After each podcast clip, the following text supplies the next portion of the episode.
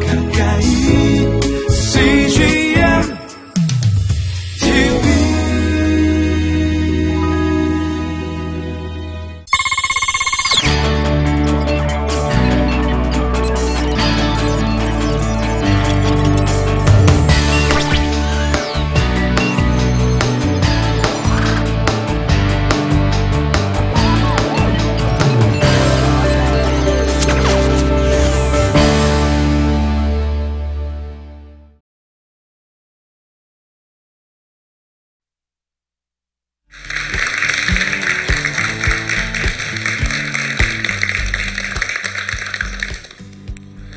안녕하세요. 다음 세대를 위한 문화와 언어라는 제목으로 네, 강연을 하게 된 Church Praise Revolution CPR이란 찬양팀의 보컬을 맡고 있는 박진희라고 합니다.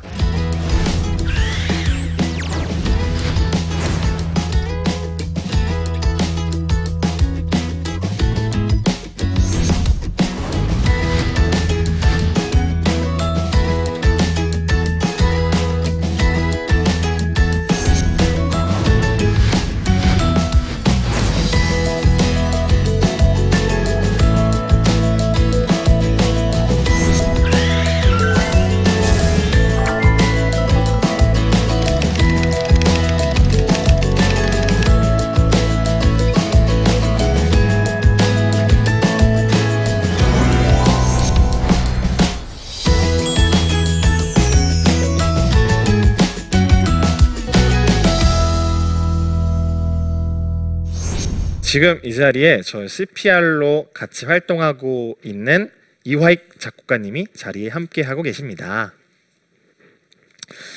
여러분들 혹시 다음 세대에 관심이 많으신가요? 관심이 많으세요? 어, 다음 세대라고 하면 저희 아이들이잖아요. 어, 저는 저희 아이들을 되게 좋아합니다. 어, 왜 좋아하는지 저도 잘 이해할 수 없어요. 왜냐하면 저는 아직 부모가 돼 본 적도 없고 그냥 아이들을 보았을 때 너무 청춘이잖아요. 그 청춘이 눈부시게 빛나는 게 정말 질투가 날 정도로 아름다운 거예요. 그래서 와, 이 아이들이 미래에 어떤 사람들이 될까? 그런 기대감에 되게 교회에서 주일학교 교사로 시작을 하면서 아이들 사랑하는 마음을 가지게 된 것 같아요. 저는 대학교에서 뭘 전공했을 것 같으세요? 혹시 제가 뭘 공부하셔 공부했을 것 같은지 맞춰 보시겠어요? 실용음악이요? 아, 네, 아닙니다. 네, 그냥 문과입니다. 힌트를 드릴게요. 문과입니다. 심리학이요? 음, 아닙니다. 심리학. 음. 중국어? 어, 러시아어.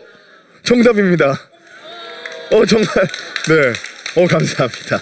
저는 러시아어를 공부했습니다. 네. 지도에서 가장 넓더라고요. 가장 넓은 땅을 여행할 수 있을 것 같아서 이제 러시아어를 공부했는데 제가 대학 생활 때 1학년 때부터 기도했던 기도 제목이 있습니다. 어, 그것은 바로 언어의 기름 부으심인데요. 어, 언어를 잘하고 싶었습니다. 고등학교 때는 보통 자기가 원하지 않는 학문을 공부하잖아요. 러시아어를 선택하면서부터 러시아어를 잘해야 되겠다. 러시아어를 정말 러시아인 뺨칠 정도로 잘해야 되겠다. 이런 욕심을 가지고 있었습니다. 네. 그러면서 계속 기도했던 게 아, 언어의 기름 부으심을 받고 싶습니다. 다음 세대들을 어떻게 이해할까라는 고민의 가장 저는 키워드는 언어라고 생각합니다. 자기가 속한 집단에 따라서 사용하는 언어가 다릅니다. 어, 신혼 부부들이 쓰는 언어들이 있더라고요. 스드메라는 말 여러분 혹시 아시나요? 네, 네 그런 말들을 쓰고요. 저도 잘 모릅니다. 네, 아직 안 가봐서 그리고 어, 선생님들끼리 쓰는 말이 있고요. 뭐 생기부 이런 말이 있죠. 네, 어, 아이들이 쓰는 말은 또 따로 있습니다. 그 집단마다 사용하는 언어가 다른데요. 우리 아이들을 이해하려면 그 언어를 알아야겠더라고요. 그래서 아이들이랑 친해지고자 그 언어를 연구하게 되었습니다. 그러면서 이제 언어에 대한 고민을 시작했습니다. 제가 친구한테 교회 가자고 하고 싶은데 교회 얘기를 하면 이 아이는 못 알아들어요. 그래서 아, 내가 설명할 수 있는 것이 하나도 없으니 노래를 들려주자. 찬양을 들려줘야 되겠다고 찬양을 들려줬습니다. 이 친구가 야 음악은 좋은데 나 못 알아듣겠어. 이런 얘기를 했습니다. 어? 저는 미처 생각지도 못했는데 일반 사람들에게는 알아들을 수 없는 언어였던 거예요. 예를 들면 이런 겁니다. 경배하리라. 어린 양. 진이야, 이 가사가 무슨 말이니? 왜 갑자기 양? 동물이 왜 나와? 물론 대소하고 주님을 경외하는 자들아. 물론 대소가 도대체 뭐야? 그 친구들에게는 외계어인 거예요. 전혀 알아들을 수 없는 말이었고, 근데 문제는 뭐였냐면요. 10대였던 저도 몰랐어요. 저도 우리 함께 기뻐해 어린 양의 혼인 잔치와 신부가 준비되었네를 율동으로 함께 찬양하면서 왜 대체 어린 양의 혼인 잔치를 노래하는지 몰랐거든요. 그것들을 설명해 주는 것은 목회자 그리고 교사들의 책임인데 어, 아, 그 부분들이 책임이 있다고 말씀드리는 건 아니지만요. 그런 설명들이 반드시 필요했었습니다. 그래서 교회에 들어오기에 교회 밖에 있는 아이들이 장벽이 너무 높은 거예요. 교회는 교회 언어란 것이 있죠. 네. 어, 교회 언어? 뭐가 교회 교회 언어가 뭐가 달라? 교회 문화권에 있는 저희들은 크리스천들은 이걸 잘 깨닫지 못할 수도 있는데요. 정말 교회 밖에 있는 사람들이 봤을 때는 말투가 깜짝깜짝 놀랄 때가 많아요. 예를 들면 정말 신나는 찬양인데 거기에 가사가 나 가리라 이런 말이 나오는 거죠. 어? 우리는 뭐 가리라 경배하리라가 뭐 어때서라고 생각할 수 있지만 일반 사람들의 생각을 보면요. 중세 시대 국어입니다. 네. 근대 국어입니다. 네. 정말 옛날 말인 거죠. 마치 하여가 옛날 시를 보면 이런들 어떠하리. 근데 그 말투를 우리는 지금 2018년에도 쓰고 있는 거예요. 그런 장벽들에 대해서 고민을 하게 되었습니다. 어쩌면 교회 청소년들이 없다. 교회 젊은이들 세대들이 없다.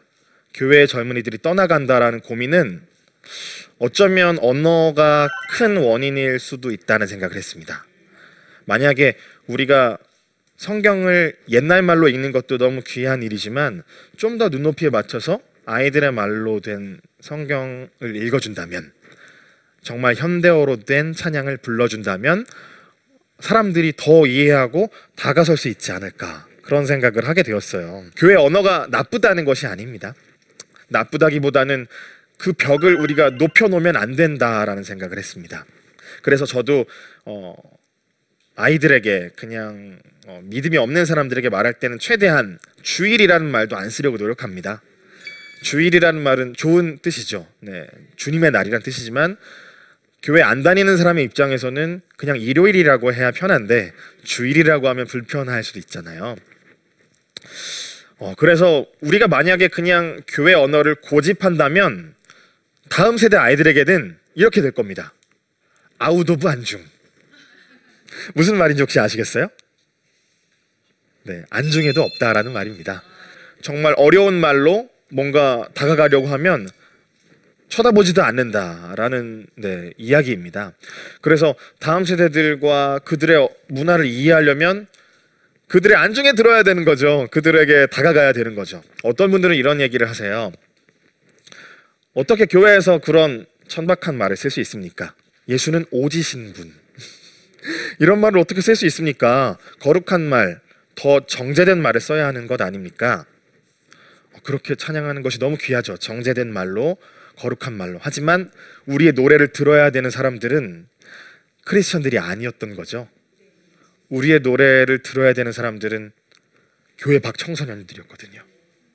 그 아이들이 듣게 하려면 그 아이들이 쓰는 말로 말을 걸어야 그 아이들의 반응이 왔던 것이죠.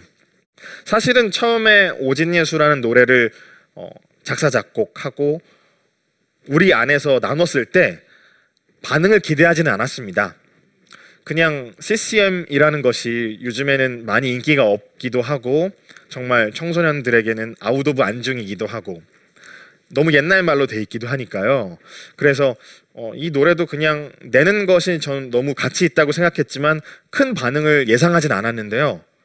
정말로 이 노래 반응이 왔는데 재미있었던 것은 교회 밖 청소년들이 교회 문화권이 아니었던 아이들이 반응을 했던 거예요. 교회 다니는 사람들은 오히려 그 노래에 대해서 불편해 했죠. 왜냐하면 이전에 썼던 말들이 아니니까요. 그 불편함에 대해서 저는 조금은 예상을 했습니다. 네. 하지만 우리의 노래를 듣는 대상은 교회 밖 청소년이라고 생각했기에 네. 가장 기뻤던 댓글은 그 댓글은 그것이었어요. 나 무교인데 이 노래를 다섯 번째 들으면서 춤추는 중. 이 노래 듣고 교회 가고 싶어졌어. 어. 나는 무교인데 왜 이 노래를 계속 반복해서 듣고 있지? 흥얼거리고 있는데 나 좀 멈춰줘. 이런 댓글들이 있었습니다. 전부 아이들 댓글이죠. 네, 그것이 너무 기뻤습니다. 아, 이 노래를 복음을 노래에 담아서 전달하는데 성공했구나. 당연히 불편함이 있습니다. 그 불편함은 교회 오랫동안 특히 문화적인 것들을 사용하지 않고 어, 기존에 해왔던 어떻게 보면 더 정제된 언어를 사용한 그런 예배 예식 순서들을 정말 지켜서 예배 드리는 그런 것들에 익숙한 크리스천 분들께는 불편합니다. 네, 이것은 부정할 수 없습니다. 네, 불편할 수 있고요. 어른들에게 당연히 불편하고요. 네, 심지어 어떤 아이들도 불편해했어요. 교회에서 오랫동안 자라온 아이들에게는 또 그들의 말로 만들었지만 그 아이에게는 또 불편한 거예요. 반대로 생각해 보면 우리가 쓰는 교회 용어들이 교회 밖에 있는 청소년들이나 아니면 일반인들에게는 또 불편할 수가 있는 것이죠. 그런 불편함에 대해서 곰곰이 생각을 해봤습니다. 그러면 이 불편함을 없앤다면 좋을 텐데 이걸 없앨 수가 있는가? 없앨 수 있는 방법은 하나입니다. 서로 관계하지 않으면 되는 것이죠. 교회 다니던 사람들만 오면 되고 교회 안 다니는 사람들은 영원히 교회 말을 듣지 않으면 서로 불편한 일이 없는 것인데 우리의 목적은 교회 밖에 있는 사람들이 교회 안으로 들어와서 예수님을 만나게 되는 것이잖아요. 누가 양보해야 될까요? 네, 저는 그렇게 생각했습니다. 예수님이 지구에 오셨을 때 인간의 언어를 쓰셨잖아요. 천국의 말, 천사의 언어를 쓰셨다면 인간들은 천국 복음을 이해하지 못했을 거라고 생각합니다. 어떻게 보면 예수님이 양보하셨던 것이죠. 예수님이 시장 통해서 낮은 자들과 가난한 자들과 정말 이스라엘 사람들이 사람으로도 여기지 않았던 천한 사람들과 이야기 나누실 때 예수님이 그 불편함을 겪으시고 그들과 소통을 하는 걸 더 중요하게 생각하셨던 것 같아요. 성경에 이런 비유가 나옵니다. 아흔아홉 마리의 양을 가진 목자가 한 마리의 양을 찾으러 아흔아홉 마리는 들에 그냥 두고 한 마리를 찾으러 갑니다. 저는 곰곰이 생각해 봤습니다. 만약에 100명이 불편한데 한 명의 영혼을 구원할 수 있다. 그럼 100명이 불편해도 괜찮지 않을까요? 만약에 1000명이 불편한데요. 한 명을 구원할 수 있어요. 불편할 수 있을 것 같다는 생각을 했습니다. 저는 그렇게 생각했어요. 그 불편함은 양보가 필요하다는 생각을 했고요. 그래서 어떻게든 이 아이들에게 복음을 전하고자 조금 불편할 수 있는 말로 찬양을 부르고 네. 세상의 노래를 가지고 와서 거기에 가사를 찬양으로 바꿔서 부르는 일도 했습니다. 주의 이름 높이며 주의 이름 높이며 주를 찬양하나이다 주를 찬양하나이다 Lord I lift your name on high One, two, three, ho! And all of this is a great plan of Jesus DNA 어떤 분들은 이렇게 생각하실 수도 있어요. 어, 세속적인 노래를 교회에서 부르다니 어, 이거 하면 안 되는 거 아닙니까? 저는 그렇게 생각했습니다. 음악의 주인은 하나님이시고 모든 영감의 주인도 하나님이신데 이것을 우리가 가져와서 하나님을 높이는 데 쓴다면 이것은 찬양이 될 수 있다. 저는 그렇게 믿거든요. 제가 한번 깜짝 놀란 일들이 있었어요. 제가 노래를 작사 작곡하고 하는데 저희 학생이 노래를 써왔습니다. 선생님, 저 노래를 작사 작곡했어요. 들어주세요. 했는데 가사를 보니까 중세 시대 국어로 쓴 겁니다. 하소서 나 찬양하리 이렇게 쓴 거예요. 근데 그 아이는 분명히 고등학교 2학년이었거든요. 제가 뭐라고 했습니다. 이거 네가 쓰는 말 맞아? 그랬더니 이 아이는 어, 교회에서 쓰는 말이잖아요. 이 언어가 이미 교회 언어라고 인식이 되었던 거예요. 어 그런데 친구야 이거 네가 쓴 말이 아니잖아. 난 이 말투가 너의 고백이 아닌 것 같아라고 했더니 얘가 깜짝 놀라더라고요. 어, 난 칭찬받을 줄 알았는데 교회 말로 썼으니까요. 그런데 이 아이는 응? 물음표를 가졌던 거죠.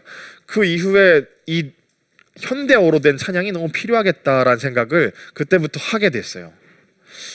우리가 부르는 찬양의 어, 외국 곡들은요, I love you에서 해당하는 이 you를 주로 번역을 했습니다. 왜냐하면요, 외국에서는 you라고 하면 반말도 되잖아요. 너도 되고 당신도 됩니다. 네, 모두 포함하는 단어인데 한국에서는 하나님께 어떻게 감히 너라고 할 수가 없죠. 네, 이거는 깜짝 놀랄 일이잖아요.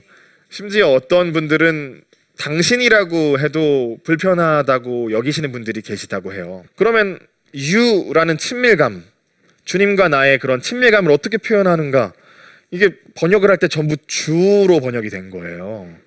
근데 그런데 you, 너, 그대, 당신과 주님은 너무 큰 차이가 있는 거죠. 네, 그래서 번역에 대한 고민을 하기 시작했습니다. 어, 번역을 좀 더 친밀하게 할 수는 없을까? 좀더 어, 현대어로 할 수는 없을까? 그런데 이게 한계가 있더라고요. 왜냐하면 한국어가 음절이 많아요. 네, I love you 세 글자인데요. 이게 한국어로 하면 나는 너를 나는 너를 사랑해 이렇게 써야 되죠. 네, 일곱 글자인데 I love you는 세 글자거든요. 그렇다 보니까 번역이 너무 한계가 큰 거예요. 그래서 결론은 내가 아무리 새로 나온 최신 찬양을 번역을 해도 이 글자가 안 맞으니 번역을 할 수가 없다. 그래서 그냥 새로 써야 되겠다. 현대어로 된 찬양이 필요하다. 그런 결론에 이르게 됐습니다. 사실 어, 많은 찬양들 우리가 사랑하는 많은 곡들이 네, 번역된 곡들이 많이 있고 제가 너무 좋아하는 곡들도 많이 있는데 저는 현대어에 주목했습니다. 아이들이 편하게 부를 수 있는 찬양들. 어, 제가 사랑하는 곡들은 이런 곡들이에요. 아버지 사랑 내가 노래해. 존댓말이 아니네요. 그렇죠? 반말이죠 어떻게 보면. 네. 그런데 이 노래에 대해서 불편하게 여기는 분들은 아마 없으실 거예요. 저는 너무 좋은 찬양이라고 생각하고요. 그리고 제가 또 사랑하는 노래 중에 내 이름 아시죠라는 찬양이 있습니다. 네, 이 노래는 번역곡인데요. 저는 번역이 개인적으로 너무 마음에 들어요. 네, 내 이름 아시죠라고 했을 때 어, 그 주님이 너무 친밀하게 느껴지는 거예요. 네, 만약에 이 노래를 내 이름 뭐 아시오니라고 번역을 했으면 굉장히 멀게 느껴졌을 것 같은데요. 그런데 내 이름 아시죠 하니까 너무 편안하게 다가왔던 그런 찬양입니다. 그래서 계속 이런 이야기를 하고 다닙니다. 현대어로 찬양을 써야 합니다. 요즘 말로 써야 합니다. CPR이 신조어로 된 찬양을 부르지만 굳이 신조어까지 아니더라도 정말 현대에서 우리가 쓰는 말로 된 찬양을 써야 합니다. 어떻게 보면 거칠어도 어떻게 보면 조금 천박해 보일 수도 있지만 어떻게 보면 그 아이들이 쓰는 솔직한 말로 된 가사들이 나올 때 이게 더 진짜 찬양이 아닐까? 어쩌면 정말 가면을 벗고 솔직한 마음으로 된 고백들 그런 고백들이 더 많이 나와서 정말 CCM도 예배 음악도 더욱 더 많이 풍성해지는 것이 네, 저희 CPR이 바라고 원하는 것입니다.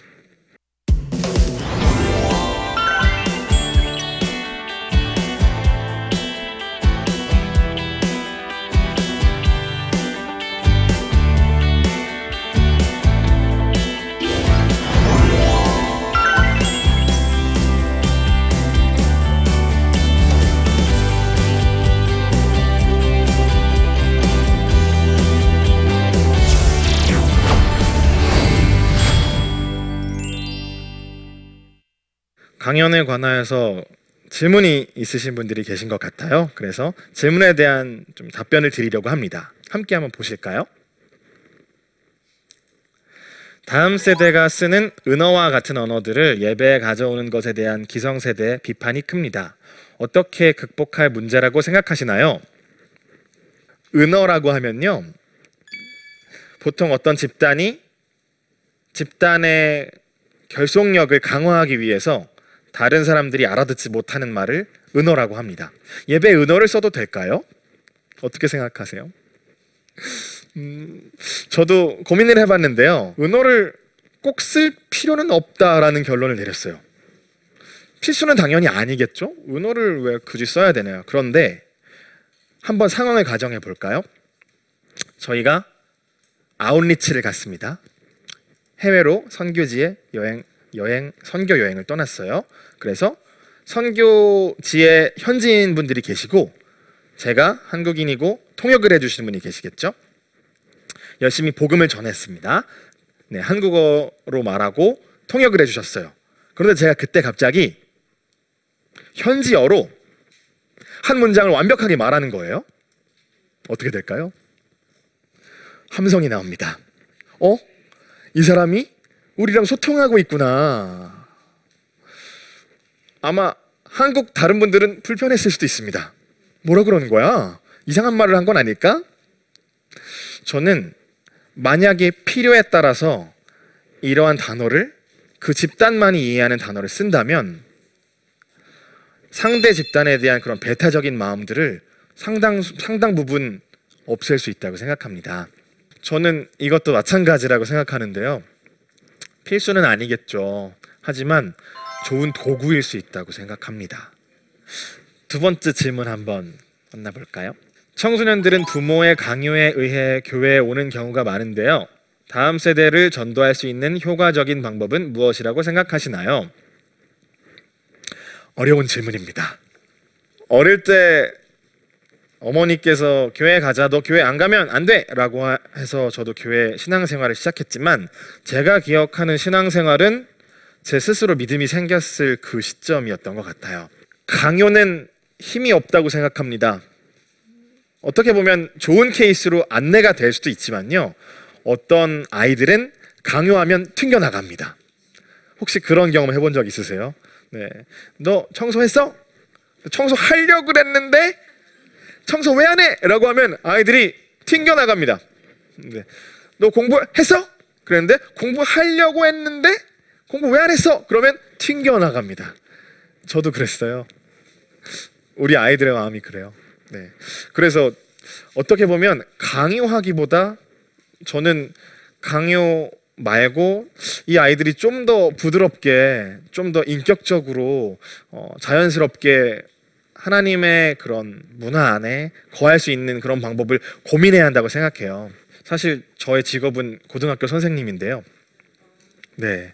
수업 시간에 항상 끊임없이 테스트를 합니다. 이 단어를 썼을 때 유행하는 이 노래 가사를 얘기했을 때 아이들이 어떻게 반응하나? 근데 아이들이 깜짝깜짝 놀라고 너무 좋아해요. 네. 선생님들이 선생님이 우리 말을 들어준다. 어, 어른이 우리 말을 알고 있네. 그래서 저는 여러분들이 만약에 아이들에게 거리에서 복음을 전하거나 아니면 어, 여러분들이 계신 장소에서 어, 전도를 해야 되는 그런 순간이 왔을 때 아이들이 쓰는 말을 한번 써보시면 어떨까요?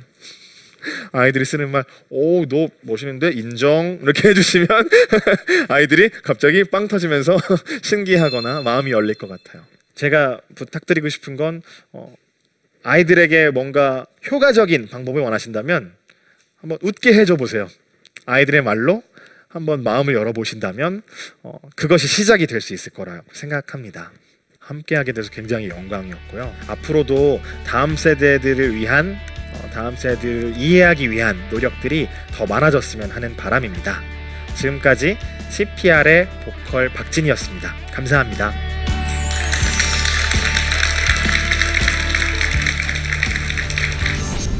안녕하세요. 저는 성우로 활동하고 있는 박지윤이라고 합니다.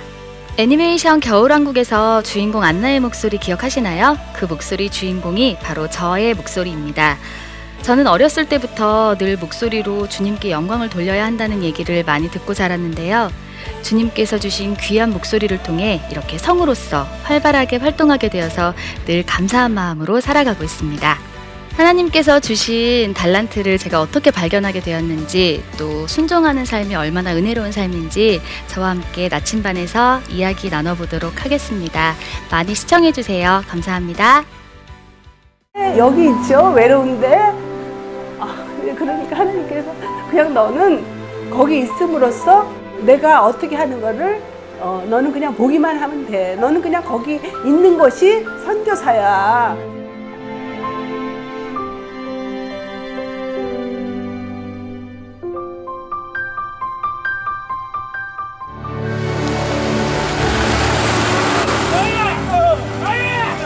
육개월을 그냥 손꼽아 기다리면서 이 산골까지 올까 했는데 드림 컴츄르다.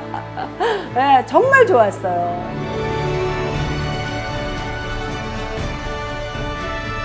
용기였고 또 위로되고 정말 선교사들한테 빵과 같은 거 정말 없어서는 안 되는 함께 가는 선교사들이 일- 이런 외지에 있다 보면 선교사 부인들이 굉장히 그 정신적인 문제가 많이 생기는데 그런 부분을 CGN TV가 완전히 해결을 해줬어요.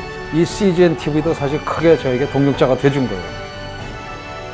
온 세상을 위한 복음의 통로 세상을 섬기는 방송 CGN TV 감사합니다. 사랑합니다.